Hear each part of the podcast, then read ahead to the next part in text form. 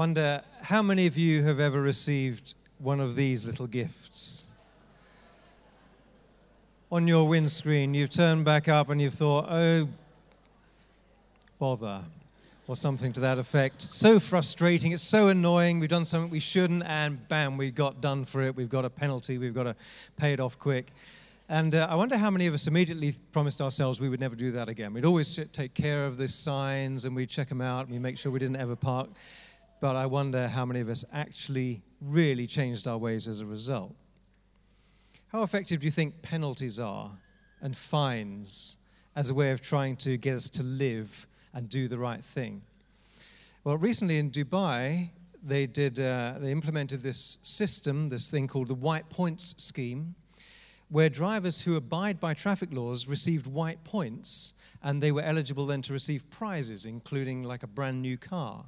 And it's reported that um, the winners have increased year on year since the scheme was launched just three years ago. People love the incentive and uh, start behaving because of it. Don't know which do you think is best in terms of shaping behavior, fines or incentives? I think it's probably fair to say that many people around see God as a bit like a traffic warden. There's a set of rules contained in a leather bound book somewhere that Christians own. And when we fail to live up to those rules, he's just there quickly to catch us out, quickly to punish us, and to deal out fines. Well, this couldn't be further from the truth. The series I'm beginning tonight, this same talk will be next Sunday morning, but I'm beginning tonight, is called Investment and return. Investment and return. I believe Jesus came not to take anything from us.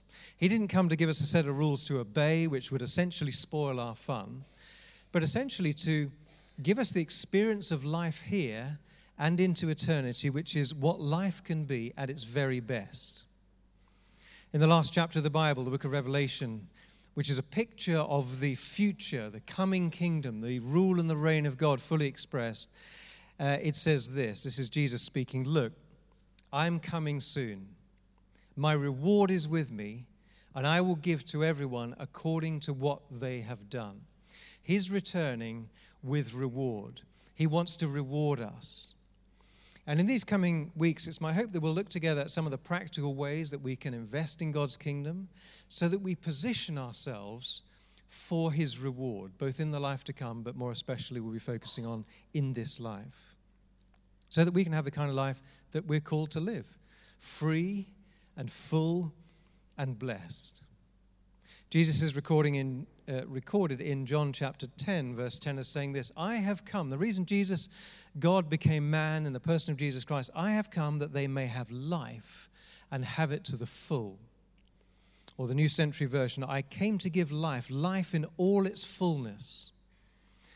And I want to look at what the Bible tells us about a few main aspects of what the rewarded life, the full life, really looks like. A, life of reaping positive things, having a fruitful life, where our prayers are often answered, where we're flourishing in wisdom, where we know financial security, that we live life free, we live life refreshed.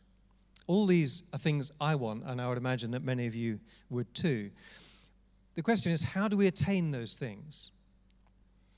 And the answer is indirectly. Indirectly. The open secret is that we need to invest something in order to gain something greater. Be great if there was a slot machine somewhere we could just feed the coins in, get out exactly what we're looking for in that moment. Unfortunately, it's not the way it works. The balance of Scripture talks about Oh, I'll come on to that in a minute.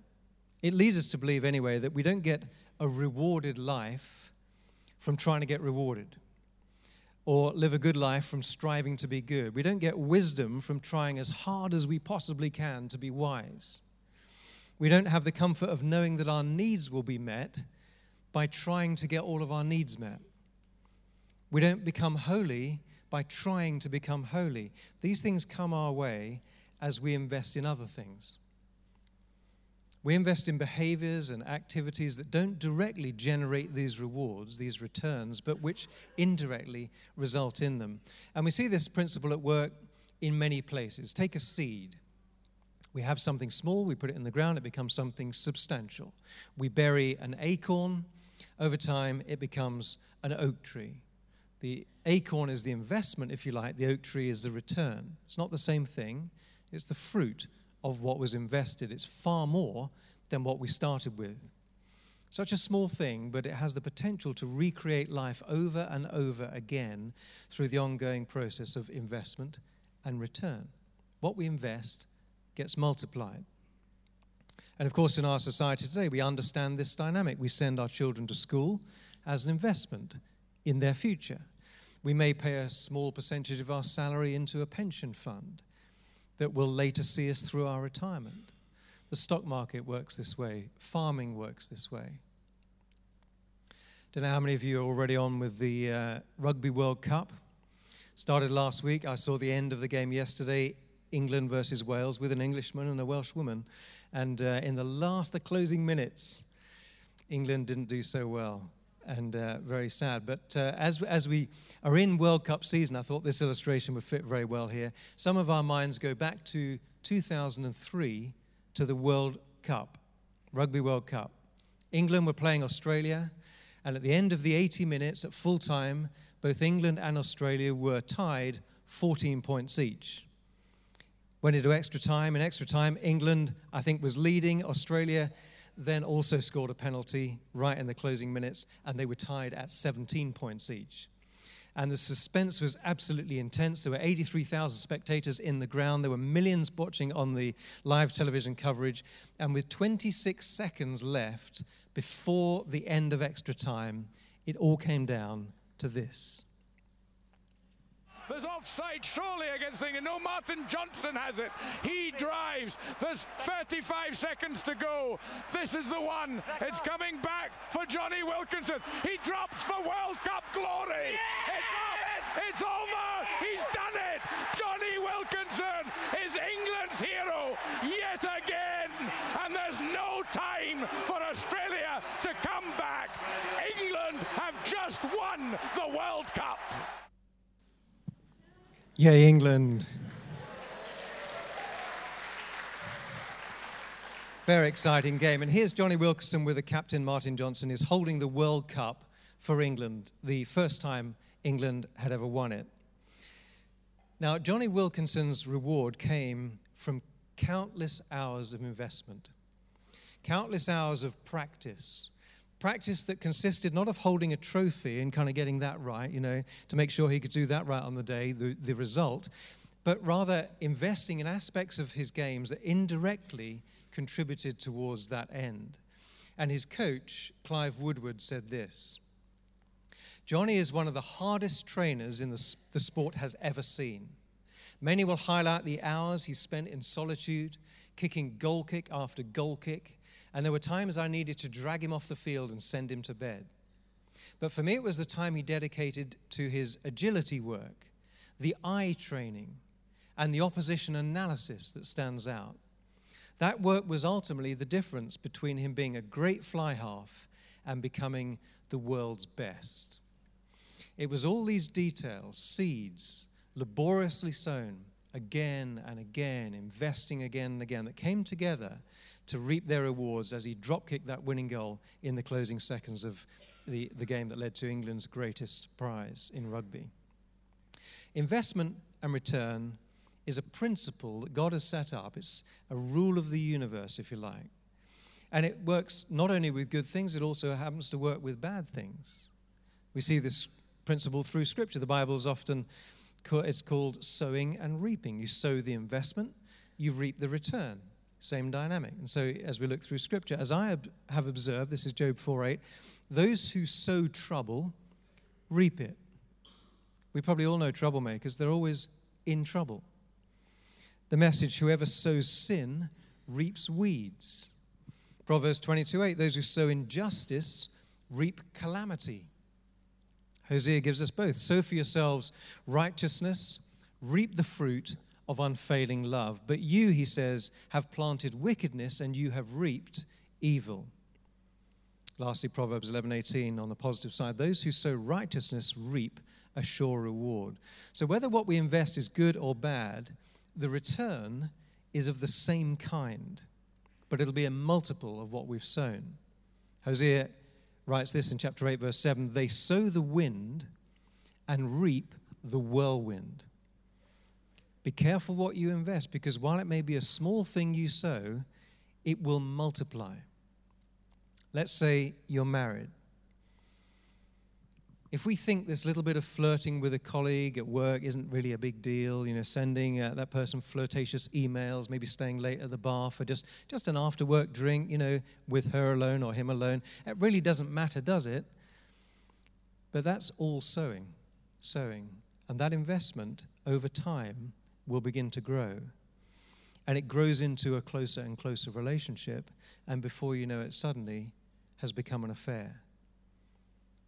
Our marriage blows up, it shatters our relationships with our children, our reputation is dashed. We end up in despair in a bedsit, wondering what happened. But what happened was we invested in something and received the return on that. We sowed a wind and reaped a whirlwind. And the opposite experience, of course, is true. I'm sure an older couple with a long and loving marriage will tell you that they didn't just arrive there one day. That relationship is the result of years of investment, of little acts of love, of small sacrifice, of positive words, of ongoing forgiveness. When we sow in that way, the seeds, they just seem inconsequential in the moment, those little tiny things, thoughtful acts, almost invisible, but the result of that kind of hard work over a life in marriage is very evident. So I want to look at a passage with you tonight from Paul's letter to the Galatians, and this unpacks this principle of sowing and reaping, of investment and return. Paul wrote to the Galatian church, and we're just going to have a look at Galatians 6, verse 7 and 8. So if you have a Bible or something you can switch on and look it up, Galatians 6.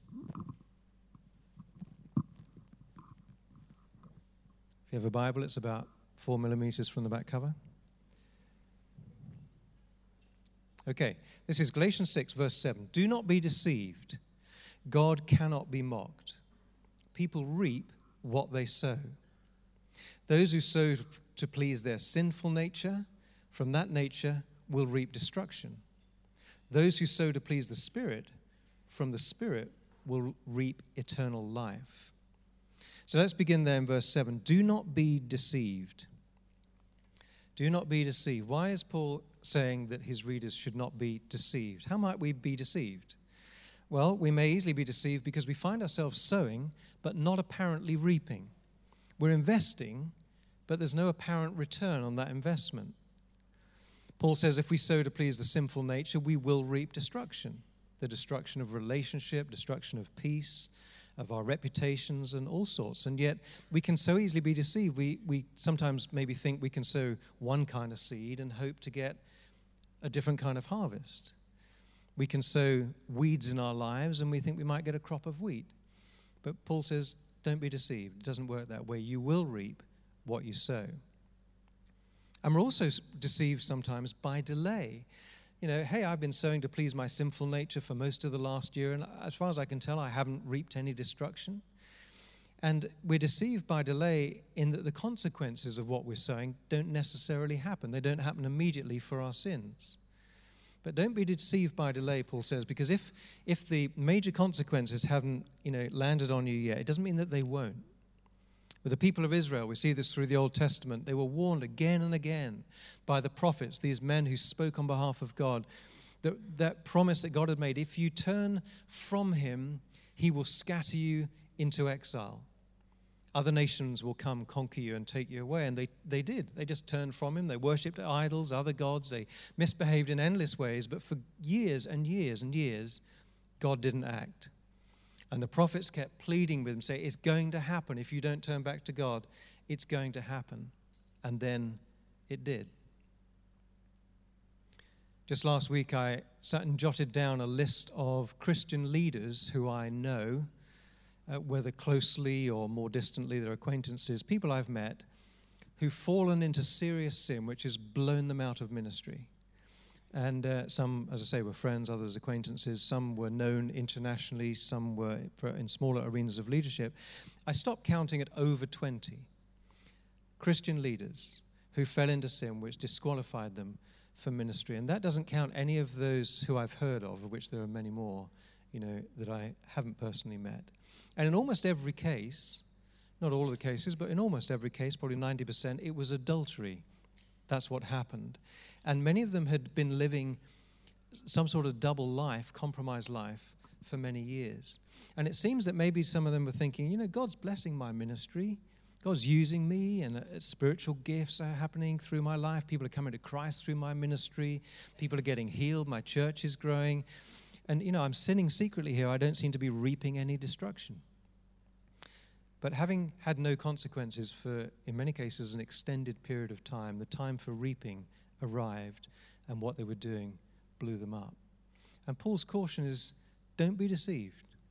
Don't be deceived. Now, again, it's the same with good things too. We can be deceived by delay because we're being faithful in behaving in a way which we know is pleasing to the Lord. We're making God honoring choices. We're sowing good things.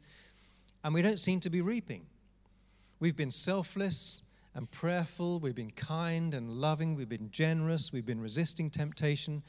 And life is just not going well for us. We're reaping bad things, it feels. And we just say, you know, this is not fair. This is surely not right.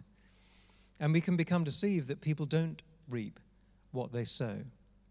I'm sowing to the Spirit here, but it feels like I'm just reaping destruction.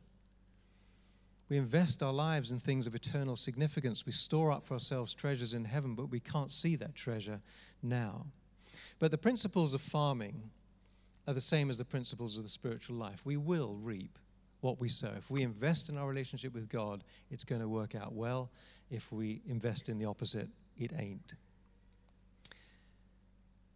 Just like when you put seeds in the ground, grain of wheat, whatever, you don't, next moment you don't have a crop of wheat. When you put daffodil bulbs in the ground, you don't immediately have flowers. Time passes before you then reap on what you've sown. When I was a lad, we had we had a 140 foot long garden, and at the end of that garden was a huge vegetable patch. And our, uh, me and my two brothers, I and my two brothers had uh, a portion each, vegetable patch, and we would dig the earth over like two spades deep, and then we'd put all this compost in and bash it all up, chop it all up. Then we'd get a sieve and we'd sieve out all the stones and we'd make all the topsoil really like fine, perfect, and put some furrows and bits of string to make them straight. And then we would seed along there, and then we'd gently rake it over, and it was all like beautiful and radishes and net, lettuce and beetroot and carrots. And then we'd go over it religiously with our watering can daily, up and down, up and down. And, um, and then little green plants would appear. But they'd often be weeds. You know, they're enjoying this nicely sieved earth, this beautiful regular watering. And it's like, you know, as kids, we're like, I'm reaping something uh, different to what I sowed. I did not sow thistles. And so we'd pull out these weeds. And a week later, there was still nothing at all that looked anything like the picture on the seed packets looked like all this hours and hours of work had been for nothing. But our Father, you can see the parallel coming here, our Father said it would be worth it. It just didn't feel like it was worth it to us. But Paul says, don't be deceived by delay. A harvest of what we've sown will come, and eventually, as lads, it did for us as well. So, verse 9, he says here, Let us not become weary in doing good, for at the proper time we will reap a harvest if we do not give up. Don't give up sowing to please God, because if we press on with it, the harvest will come. So, verse 7 again don't be deceived. God cannot be mocked. What does that mean? Well, it's pretty self explanatory, I think. The word mocked literally means to turn your nose up. You cannot turn your nose up at God. You cannot sneer at God. In other words, you can't show contempt for God and His ordering of the universe. God sees everything. The Bible tells us that He perceives our thoughts from afar. He knows our words before we even speak them at Psalm 139. God cannot be fooled and He cannot be mocked. God will work this principle of sowing and reaping in our lives, whether we like it or not. He'll allow us to sow to our sinful nature, often for a long time, but the consequences, if we continue to do so, do, do so will one day come. And then we come to the crux of the verse, repeating this again. People reap what they sow. So if you sow barley seed, you don't reap corn. So cucumber seeds, you're not going to get strawberries. You get back according to your investment. Jesus said, if you judge others, what'll happen? you yourself will be judged. If we live by the sword, we'll die by the sword. If you're violent, you're going to have violence coming at you. If I sow criticism, I'm going to be criticized. If I sow life to others, I will reap life for myself. If I sow provision for others, I will reap provision for myself. If I sow forgiveness to others, I will reap forgiveness. You, you get the point. You get back a multiple of what you sow. And the quality and the quantity of our returns also determined by that same principle. Using the analogy of farming, if you work hard, you plant your seed liberally, you're going to get back a great harvest. But if you sleep through planting season and then you carelessly throw a few handfuls of seed out in a field, you will have a very meager harvest. Two people who, in the break there, used that prophecy mic said things. They, neither of them have any idea what I'm speaking about today. Uh, Lizzie, I heard her voice. The measure you use, with the measure you use, it'll be measured to you. So if you want to have a great marriage, if you're married, you must sow seed that will result in a great marriage. If you're not yet married, but you're intending to be, you might want to sign up for the pre marriage course that begins in February. You'll see that in the bulletin when it comes. We're also just rerunning a mega marriage event, 16th of October. You'll see it in the bulletin there. I'd recommend that. Invest in your marriage. They're a great investment in the future of your relationship that will help you reap returns over the long haul.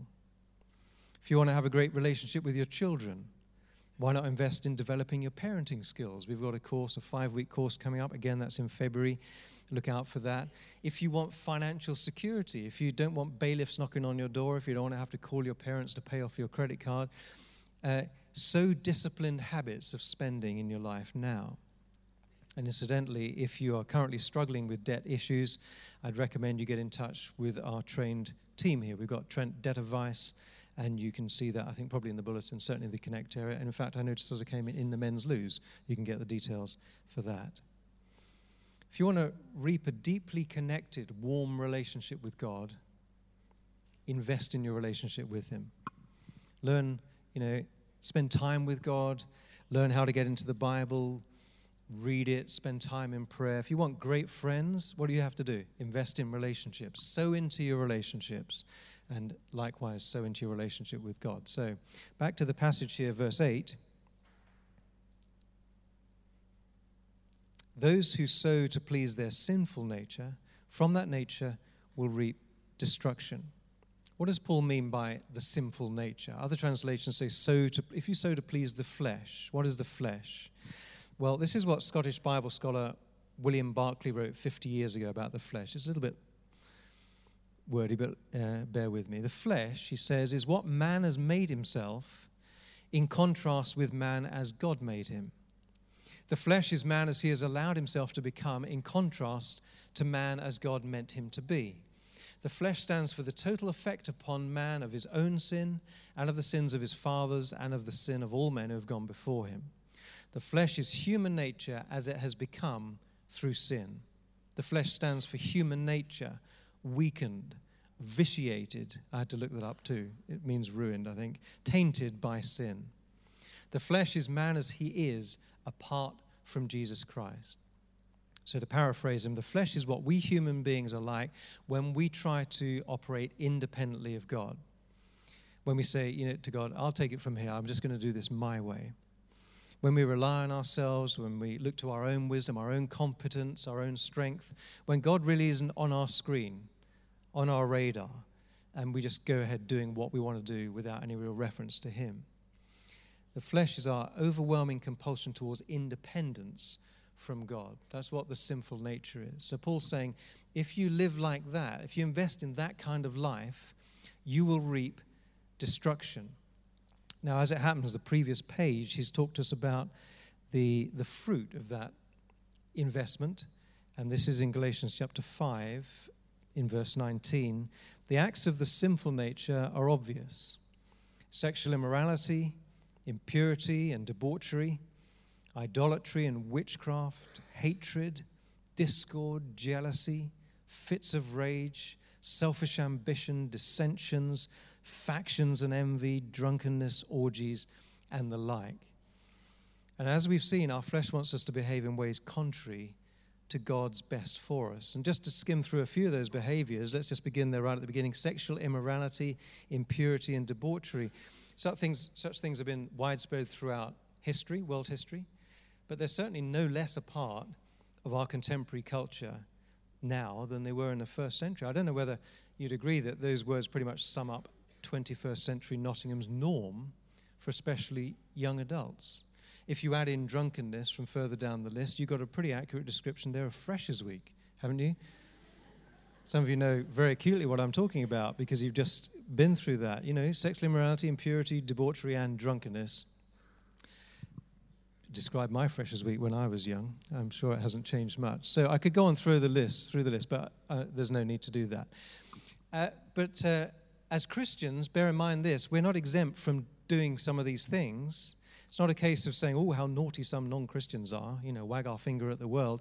You know who Paul is writing this letter to? It's not an open public letter. He's writing to a church. And he's saying, guys, I'm talking to you. I'm exhorting you to steer away from what your flesh yearns for. Because if we sow to please our flesh, our sinful nature, we will reap destruction. What does destruction look like? Well, let's just look at some of the words he uses there in verse 20. This is what it looks like uh, hatred, discord, jealousy, fits of rage, selfish ambition, dissensions, factions, and envy. If that describes the kind of fruit that you would like to reap in your life, then go ahead, says Paul, and sow to the sinful nature. But who really likes reaping things like hatred? What about discord? dissensions and factions, people falling out with each other, relationships being strained, people taking sides in conflicts? What about fits of rage? How many of us like that? The inability to control tempers, selfish ambition, and jealousy and envy, everyone out for themselves and wanting what others have.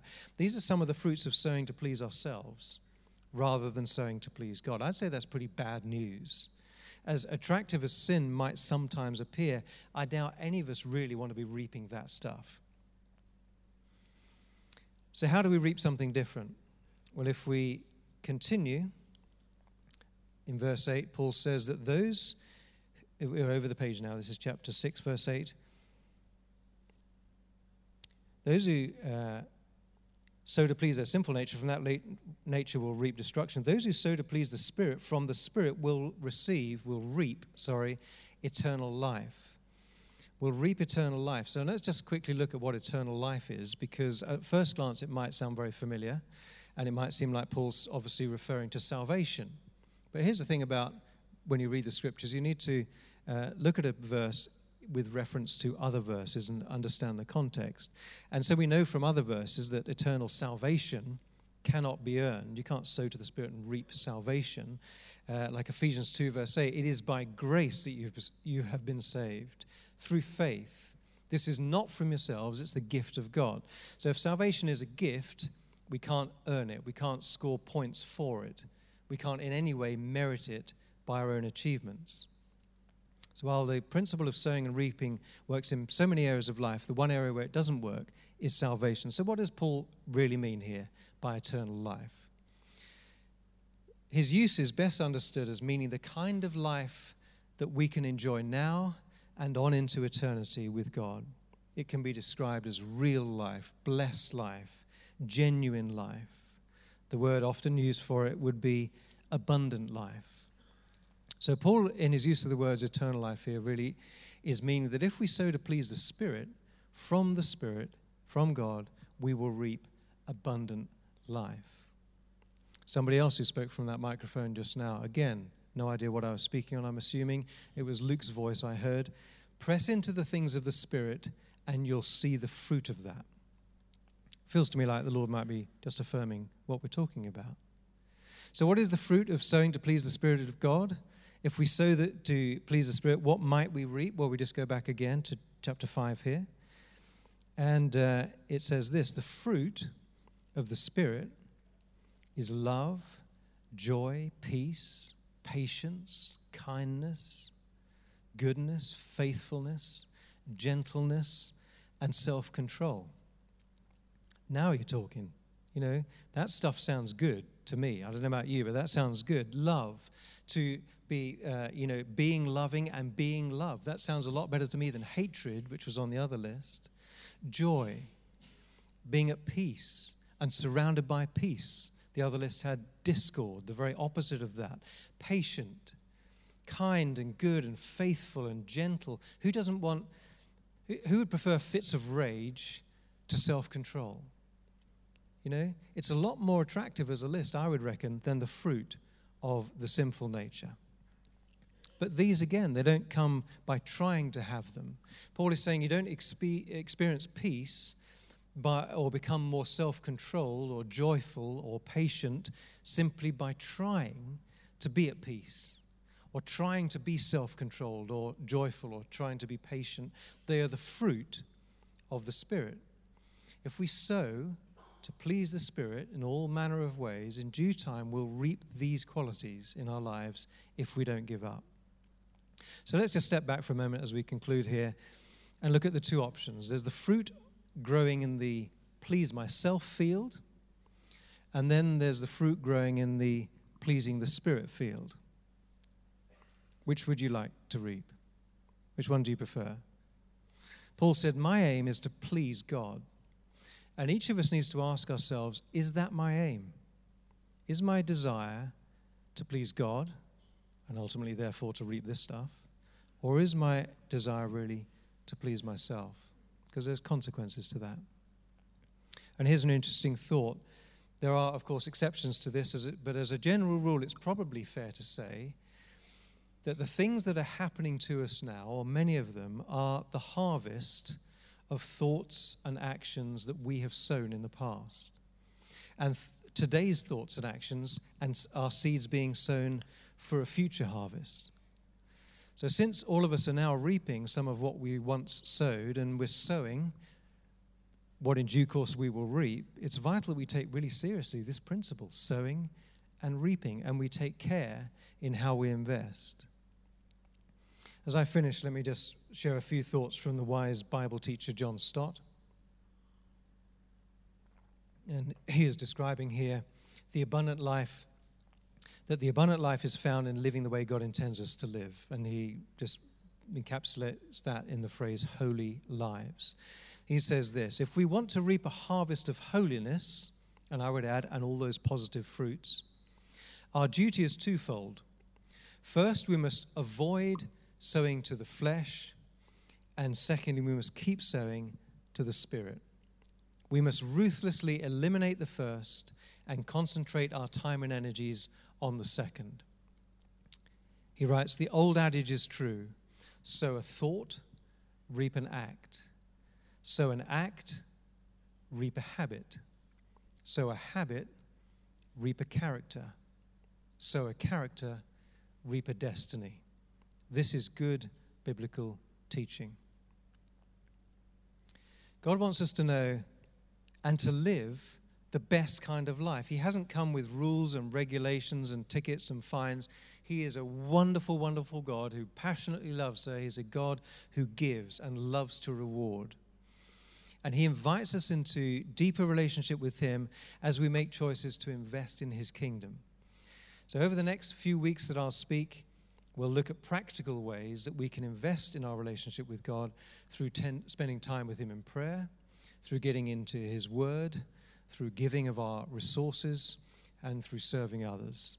And by the end of the series, I'd, I'd really like us all to have a, a bit of a fresh vision of the God who longs to give us a taste of the life to come in the here and now. And if you choose over the course of this series not just to listen, but to actually practice what you've heard, I can promise you, as God does in His Word, that every little investment will reap returns.